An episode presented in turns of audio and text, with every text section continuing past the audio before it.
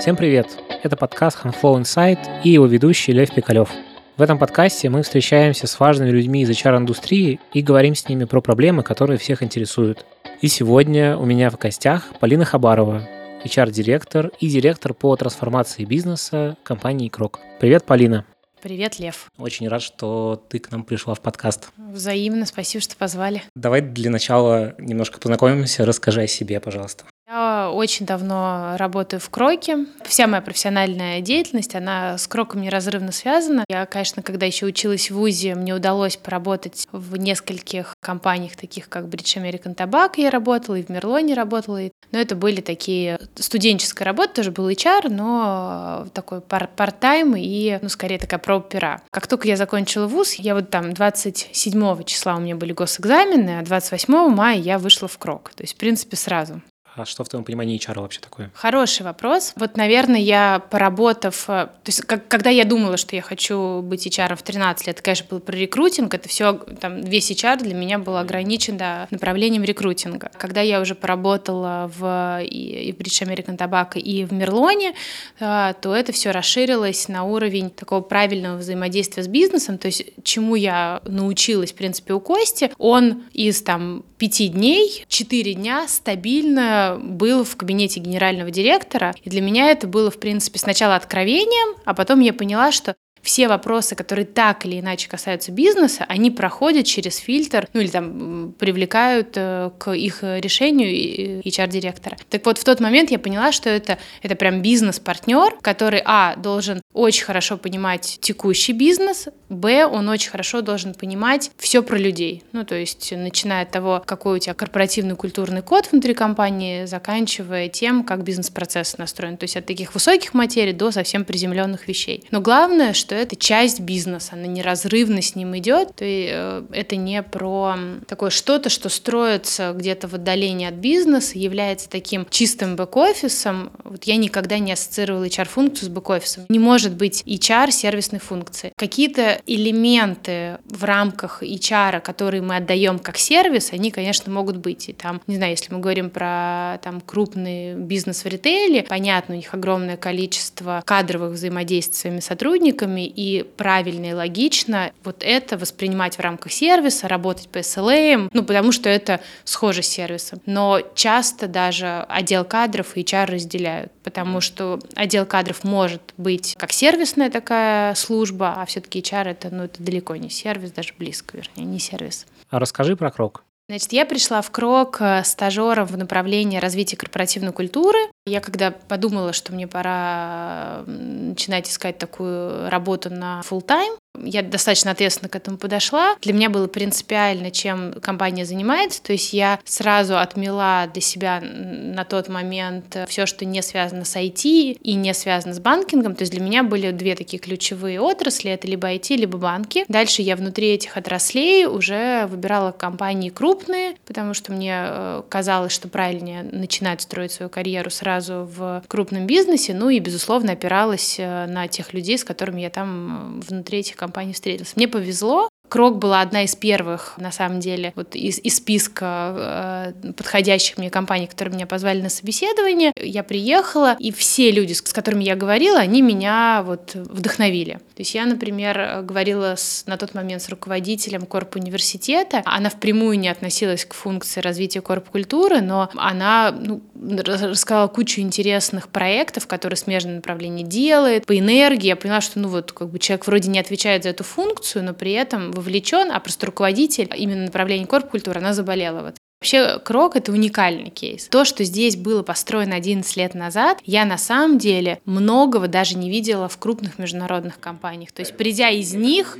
да, это на самом деле был космос. И, и кроме того, там, полемика, которая внутри компании была именно даже в, в аспекте работы с людьми и развития людей, ну, это было там на несколько голов э, выше того, что, с чем я сталкивалась, ну, даже в крупных э, международных компаниях это была другая жизнь э, за, за стенами Крок, а вот внутри, ну, честно, многое у нас поменялось, понятно, что мы выросли э, в разных э, аспектах, и в людях, и в деньгах, и, и головой, но такой наш, наверное, наша ДНК и наш корпоративный культурный код, он не изменился. А можешь рассказать, почему так? Твое мнение, почему вот 11 лет назад уже было возможно, что в Кроке так? Ну, ответ э, банальный, но при этом, мне кажется, единственно правильный. Конечно же, стержнем вот нашего, нашего ДНК, нашей корпоративной культуры является собственник бизнеса. И у него просто супер передовые взгляды для человека, который строил, начал строить 26 лет назад бизнес в России. То есть я пришла 11 лет назад, и здесь уже была э, такая экосистема выстроена, очень позитивная, очень отличающаяся от э, других компаний. Это не то, что в какой-то момент пришел э, классный HR, и там 15 лет назад все поменял, а, а строилось изначально по-другому. То есть нет, 26 лет назад Бобровников, у него была настолько ясная картина и прорывная мира, что он начал вот как бы с первого кирпичика строить компанию, в которой мы сейчас работаем. То есть он, в общем, является ключевым моментом. И э, мне кажется, что это ну, на самом деле э, единственный возможный вариант развития событий. То есть если у тебя первое лицо внутри компании не разделяет э, и, и не поддерживает видение, которое там пытается продавить либо менеджмент, либо HR, какие бы классные светлые идеи не были, это все так или иначе уйдет в песок. Поэтому, конечно, там, вот, наверное, очевидный совет всем HR, когда вы выходите работать, ну, понятно, что вы выходите работать на конкретного человека, и вы должны понимать, вы с ним в команде можете вот... Это...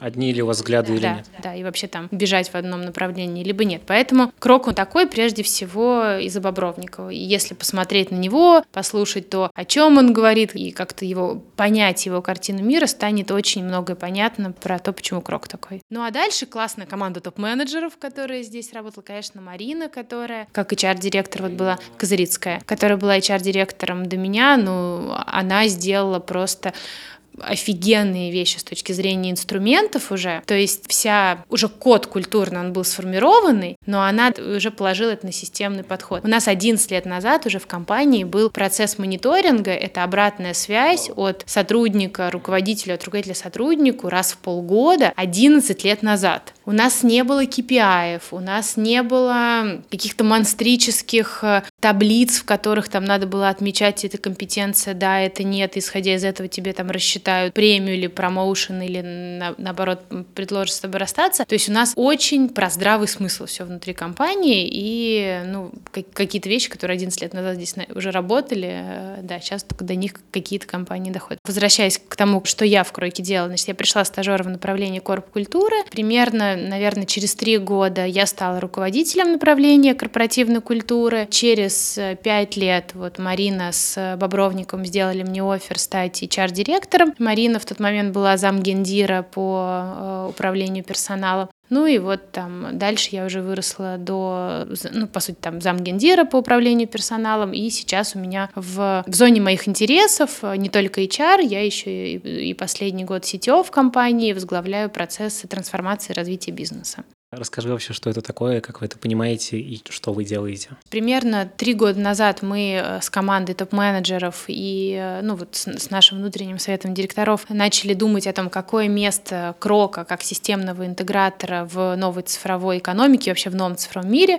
что мы отдаем с точки зрения продукта нашему клиенту, а кстати, кто наш клиент, и меняется ли он, а кстати, какой у нас рынок теперь, если мы переосмысливаем свое присутствие на нем и там расширяемся, сужаемся, неважно. А вы эти вопросы до этого задавали себе? Ты знаешь, мы их э, себе задавали, но не так, наверное, глобально. Их задавал каждый директор департамента в рамках своей функции, ну а маркетинг его задавал там на чуть более стратегическом уровне, но опять же, то есть у нас была наша картина мира. Мы системный интегратор, и мы не челленджили эту модель. То есть мы системный интегратор. Системный интегратор может работать лучше, если у него расширяется его портфель проектов как системного интегратора. Ну да. И мы думали, как это сделать о том, что мы должны нарастить свою клиентскую базу, свою классическую клиентскую базу, да. Ну, да, мы об этом думали. А как бы смена парадигмы... Это тактика нач... скорее все равно. Да, да, она началась в том, что мы поняли, мы как э, компания Крок в этой новой цифровой реальности где? Ну вот я говорю, мы сначала к этой теме примерялись, потом мы в принципе поняли, что нам нужен достаточно системный подход для того, чтобы весь этот процесс идентификации себя в этом цифровом мире определить, нам нужен понятный процесс. Мы осознали, да, все все свои там преимущества и все свои точки роста. Ну, например, у нас все топ-менеджеры в компании и все руководители до последнего времени росли только в Кроке. То есть мы всегда понимали, что это такие, ну, две, две стороны медали есть у этого решения. Есть огромное количество плюсов, которые мы получаем, но, например, в кейсе, когда нам надо сделать такой прыжок э, в неизвестность, нам это может в каком-то аспекте помешать, потому что мы все-таки, мы все такие тепли, кроковско-тепличные, мы все здесь выросли. С, с одним условным взглядом, одними ценностями. Да, абсолютно верно. Поэтому мы, когда думали про модель, мы поняли, что нам обязательно нужен такой варяг, который, с одной стороны, станет частью нашей команды, потому что мы по-другому не умеем работать. То есть мы не умеем работать с людьми, которые там вовне что-то там нарисовали, дальше пришли и сказали, ну, вам кажется, надо вот это сделать. Не кроковская история. Что значит варяг? Да, человек извне. То есть э, с другими взглядами, с другим опытом, э, не кроковский. Мы такого человека нашли, причем нашли не в России, и он запускал такое переосмысление своей э, бизнес-модели, идентичности,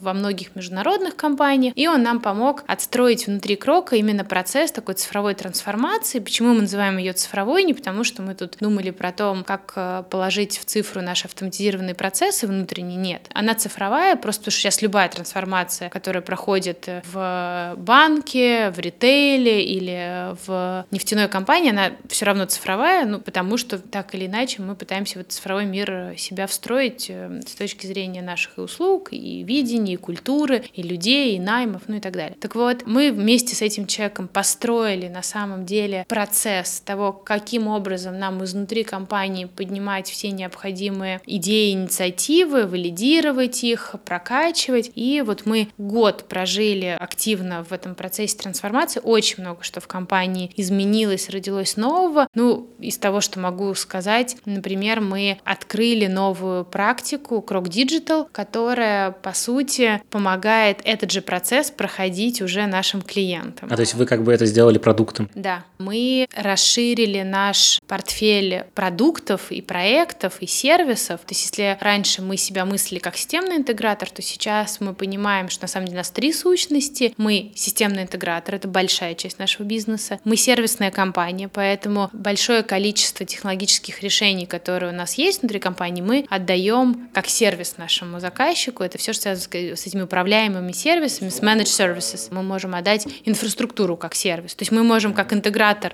ее продать в виде железа и интегрировать в текущую инфраструктуру заказчика, а можем отдать э, железо как сервис или там инфраструктуру как сервис, а можем софт как сервис отдать, а можем на этот софт накрутить еще дополнительные сервисы и отдать э, такой solution уже. А расскажи, какие этапы были у этой трансформации, вообще что она себя представляла? Начали мы с того, что мы делали глубокий каздев, тоже красивое древнерусское слово. Ну, общем, пошли узнали да. внутри компании, что вообще происходит. Внутри и вовне. То есть мы много говорили внутри компании с разными фокус-группами, и с middle менеджментом, и с линейными сотрудниками. Мы говорили с нашими заказчиками, мы говорили с нашими подрядчиками, мы говорили с нашими проектными сотрудниками. Ну, то есть постарались охватить э, все... все... Что вы пытались узнать? Мы говорили про баги, которые нам а, мешают, мы говорили про точки роста, которые могут у нас быть, и вот э, все эти инсайты собрали, ну, по сути, в один такой лист. Было удивление? Было. А Было удивление. Можешь пример привести, если это не закрытая инфа? Ну, на самом деле, один из инсайтов был про то, что мы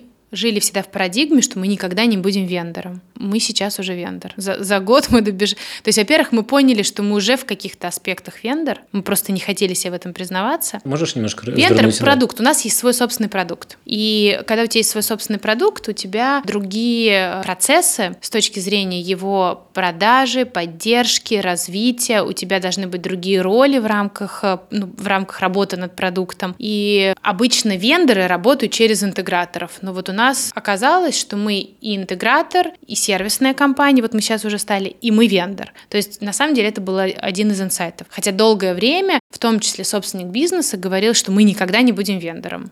А он, ну, расстроился? Нет. не, нет, это как раз, наверное, плюс э, Бориса в том, что он уверен, что его точка зрения — это всего лишь одна из точек зрения. Это не просто красивые слова, это ну, правда жизни, мы так живем, и у него может быть одна точка зрения, у нас может быть другая точка зрения, мы дискутируем, находим, ну, как бы либо компромисс, либо просто каздевим до тех пор, пока не докапываемся до той, которая устраивает обе стороны. Так вот, провели это такое, ну, исследование, а, накопали 96, э, ну, можно по-разному называть, багов или точек роста. Дальше их приоритизировали и поняли, на самом деле идея была такая, что мы по каждой из этих точек роста будем копать. Мы их приоритизировали, они у нас достаточно легко разложились на 5 блоков. Не то, что мы хотели их разложить, мы просто поняли, что они классифицируются. Это все, что связано с рынком, все, что связано с нашим клиентом, все, что связано с предложением нашим, это наши процессы и культура. Вот все эти 96 багов, они по этим пяти группам а, разложились. Что вы делали дальше с этим? Значит, дальше мы внутри каждой группы мы тоже провели приоритизацию, и по каждому пункту мы запустили команды трансформации. Не, не одновременно все, да, а вот там мы в, в одном цикле запускали по 5-6 команд в зависимости от... Э, а сколько в команду человек входил? Ну, по-разному. Э, начинали мы с того, что у нас были команды, в которых было и по 10-11 человек, не считая лидера, спонсора, куратора и фасилитатора, то есть большие команды. Но вот э, после, там, наверное, третьего цикла мы пришли к тому, что все-таки идеальный состав команды — это 6-8 человек как максимум, и там лидер. По групповой динамике. Да, мы поняли, что эффективность тогда вырастает, и ну вот то сейчас мы можем там говорить, что, наверное, там 6-7 человек — это одна команда. Кто эти люди были? Сейчас расскажу, как собиралась команда, да, то есть мы выделили эти инициативы, дальше мы поняли, что для того, чтобы они взлетели, взлетели не с точки зрения даже пилотирования тех идей и решений, которые команда прокопает, а вообще, чтобы работа закрутилась, помимо там самой команды, нужно несколько ключевых ролей. Во-первых, у каждой инициативы должен быть спонсор. То есть спонсор — это как раз человек из числа совета директоров э, Кроковского, да, то есть это топ-менеджер, но есть ограничения. Первое, он не может в текущей своей деятельности так или иначе быть ответственным за эту тематику. То есть если я там финансовый директор, то я никак не могу быть спонсором инициативы, которая разрабатывает новую смарт-модель ценообразования. То есть этим вы победили конфликт интересов, на самом деле. Классно. Дальше было еще интереснее. Это, кстати, тоже была идея Бобровникова. Он, Бориса, нашего собственника. Как мы будем выбирать этих спонсоров? Ну, очень просто. Он сказал, давайте из шапки лотереи. Скинем, скинем. На ЦУИФА. Ну, примерно так и было. То есть мы нарезали 16 бумажек. Это там люди, которые входят в топ-менеджмент компании. Положили их в шапку. Сразу сказали, что если вдруг на ценообразование, ну, условно, вытягиваем финансового директора, то тянем следующую бумажку. И мы вот так вот вытянули эти пять бумажек, и это были первые, первые спонсоры. Дальше мы вместе со спонсорами начали э, выбирать лидеров команд. Кто мы? Возникает вопрос. Мы — это Transformation Office. Про это я, кстати, не сказала, но это важно. Для того, чтобы процесс был процессом, а не набором каких-то разрозненных действий в разных частях компании, мы создали такую виртуальную команду Transformation Office, которую я возглавляла, не возглавляю по текущий момент. По сути, это вот тот, тот самый клей, который весь процесс трансформации и контентно, и, и процессно собирал. Так вот, а лидеров уже вместе со спонсорами выбирал Transformation Office. Там действовало ровно такое же правило. Если я в текущий момент в рамках своей профессиональной деятельности занимаюсь этим вопросом, я не могу быть лидером этой команды. То есть я должен разбираться в э, нюансах тематики, но я не могу сейчас внутри компании впрямую этим заниматься. Значит, э, ну, э, у нас много в компании инструментов, благодаря которым мы можем видеть таких людей и по навыкам, и по тому, насколько они входят в креативный класс компании. То есть вот эта вот вся информация, она есть благодаря нашему нашим хорошо работающим HR мониторинг и на самом деле весь этот комплекс обратной связи, который, по сути, каждый сотрудник получает, плюс его проектный профиль, плюс его навыковый профиль, это все в компании есть, доступно. И... То есть уже этой командой вы выцепляли людей из компании и да.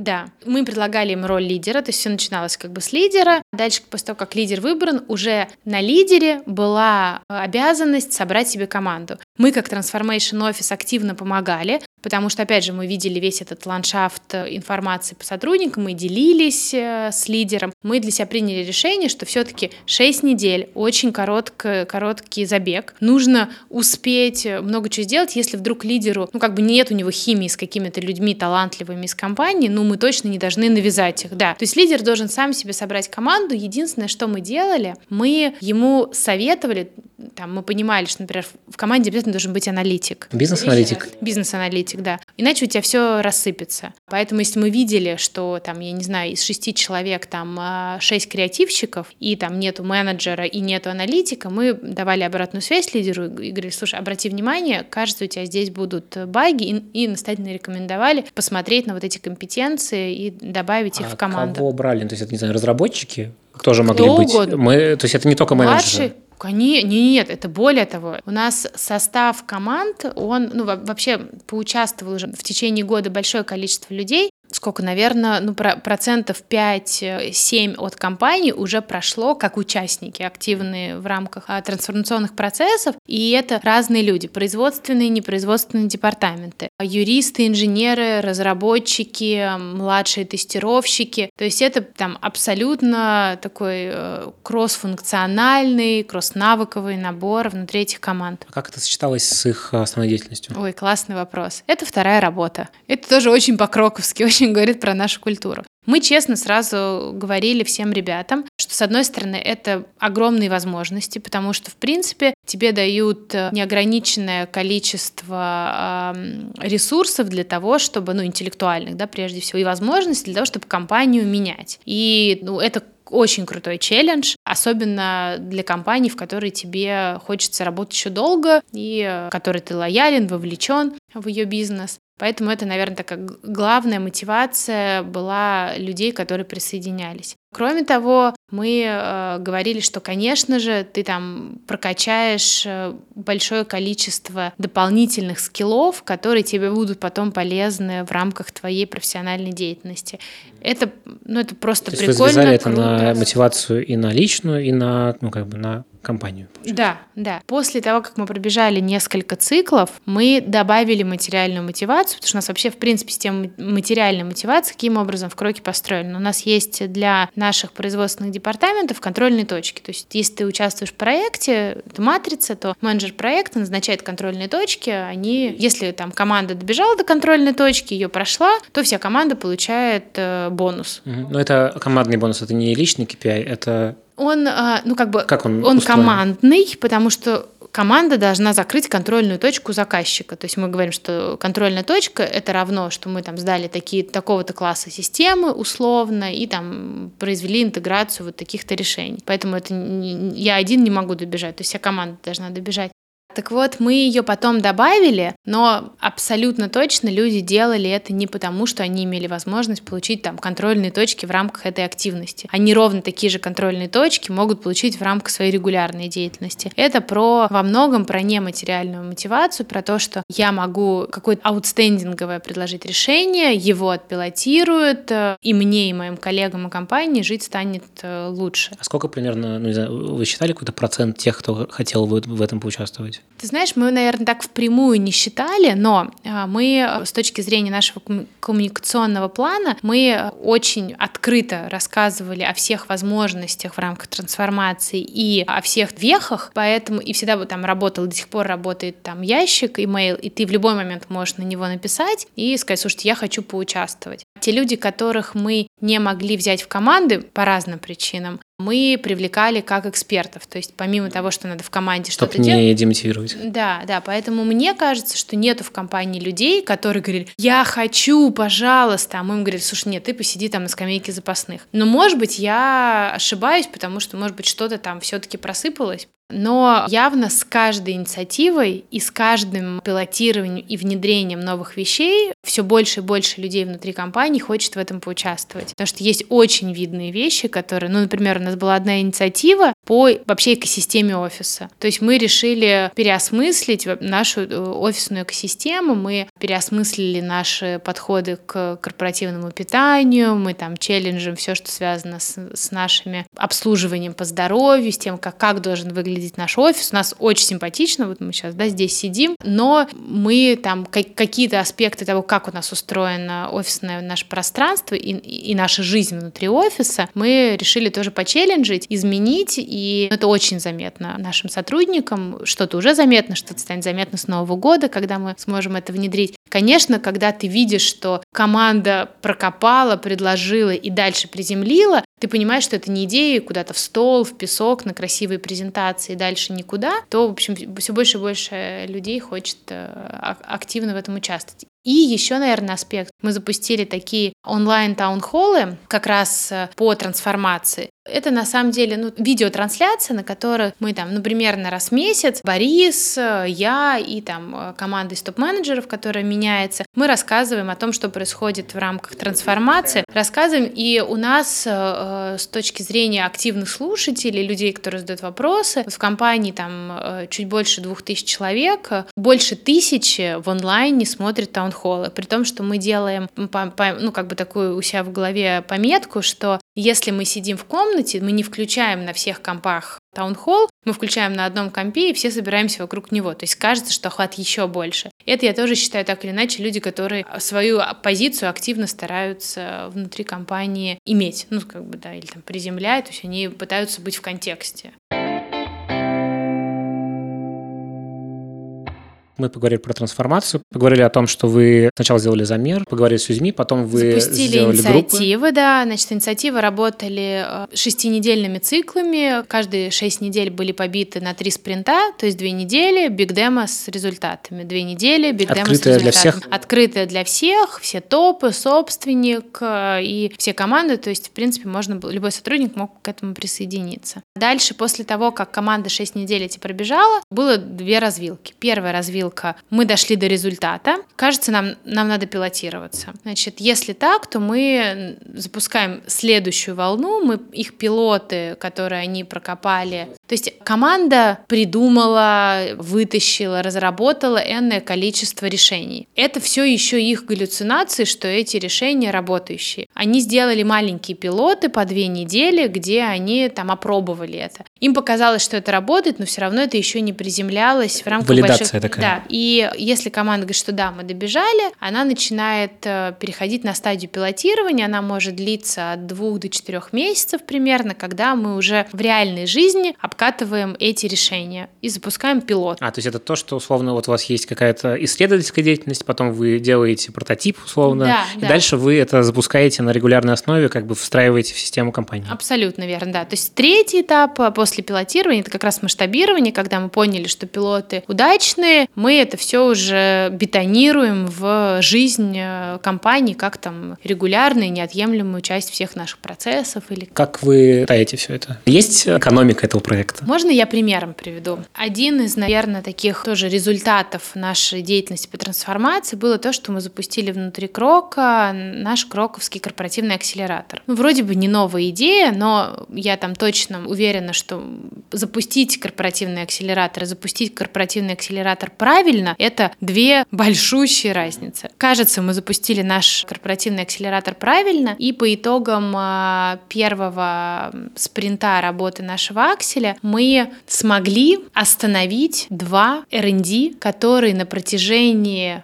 ну, одной R&D на протяжении последних двух лет, одной R&D на протяжении последних трех с половиной лет жрало наши деньги. Много денег. Я говорю сейчас про миллионы долларов. Я сейчас даже не про миллионы рублей говорю. И мы благодаря короткому акселерационному спринту заставили эти команды самим выйти и осознать и сказать это вслух собственнику. Кажется, это наша галлюцинация, что этот продукт нужен, и, по-моему, мы, ребят, как бы нам надо остановиться. После чего он встал, захлопал и сказал, слушайте, спасибо, мы сэкономили еще много миллионов долларов, потому что, кажется, мы бы продолжали их тратить. Повернулся ко мне и сказал, в принципе, Полин, трансформация на ближайшие лет пять окупилась. Обычно акселератор, он про то, чтобы новые запустить продукты, а тут вы поняли, что от чего нужно отказаться, да, чтобы... Да, мы загнали в Аксель часть наших R&D, причем загнали не то, что мы загнали. Мы сделали правильный как бы пиар, рассказали, что есть такая возможность прокачать в том числе свои разный набор своих скиллов. Руководители этих R&D сами туда вписались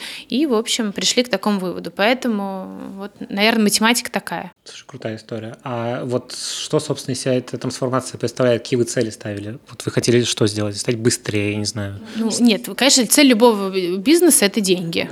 Да, у нас это безопасные деньги надолго. Интересные, безопасные деньги надолго. Вот даже так. Интересно и понятно, что такое безопасные. Это когда мы стараемся не лезть туда, там, где, где нас не ждут, не ввязываться в авантюрные проекты. И надолго. Важно, что надолго, потому что мы все-таки мыслим, что мы здесь будем работать много-много-много лет еще, и, и компания должна отцвести, расцветать. То есть нам такие краткосрочные победы нас не очень интересуют, если вдруг они потом ведут к каким-то потерям. А вы напрямую как-то экономику пытались заранее просчитать? То есть это просто на вере, а дальше да. уже вы увидели, что есть профит. Да, да. Ну, это тоже, знаешь, вот э, про культуру, про и вообще про кроковское такое, про, про наш культурный код. Есть э, там ну, такой, есть здравый смысл, и, и многие проекты должны запускаться, когда посчитана экономика. Но многие проекты, они должны запускаться на здравом смысле. Ну, я вот еще один пример приведу. У нас офигенная корпоративная социальная сеть, наша база знаний, Jive-овская, КРОК Life она у нас называется. Мы ее делаем для себя, делаем для наших заказчиков.